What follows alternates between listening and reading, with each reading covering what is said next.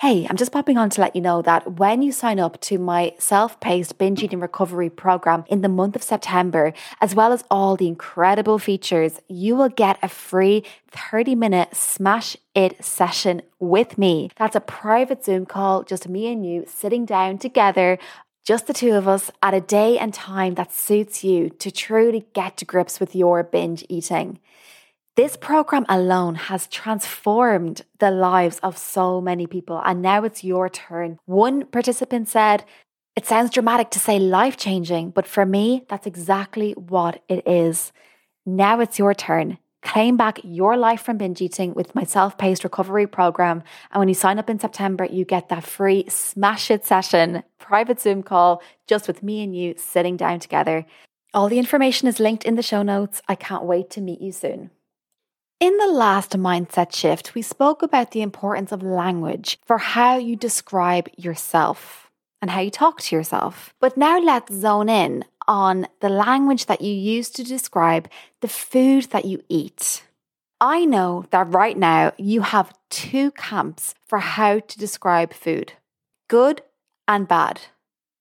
You believe that everything that you eat has to fall into one of those two categories. And every day you wake up and you try your very best to stick to eating foods out of the good food camp. Here's the thing.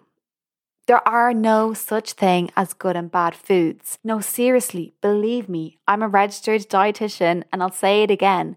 There are no good or bad foods. It's food. Literally food. And I invite you to start thinking about food in this way too. Why? Well, you might think if I just aim to be good, and by that you mean eat good foods and eat clean or quote unquote just try to be healthy, then I'm less likely to binge. No, that's not what happens. In fact, the complete opposite usually occurs. Wow, chocolate brownies that my colleague brought in. I shouldn't want one. I'm trying to be good, but I really, really do.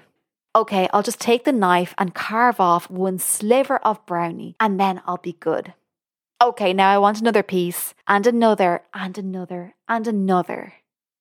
Oh boy, I just binged on the whole lot. Tomorrow, I must try and eat even cleaner. I must be even more strict about sticking to good foods. And so the cycle continues. So, what can you do to talk about food in a more accurate, neutral way? This isn't easy. It's just like changing how you talk to yourself. It can be challenging to change it. So, for now, just notice. Take that role of the observer. For now, notice what words you use to describe how you are eating, and in particular, what moral language you are using to describe the food that you're eating. Remember the mindset shift of today good and bad foods no longer exist. It's all just food.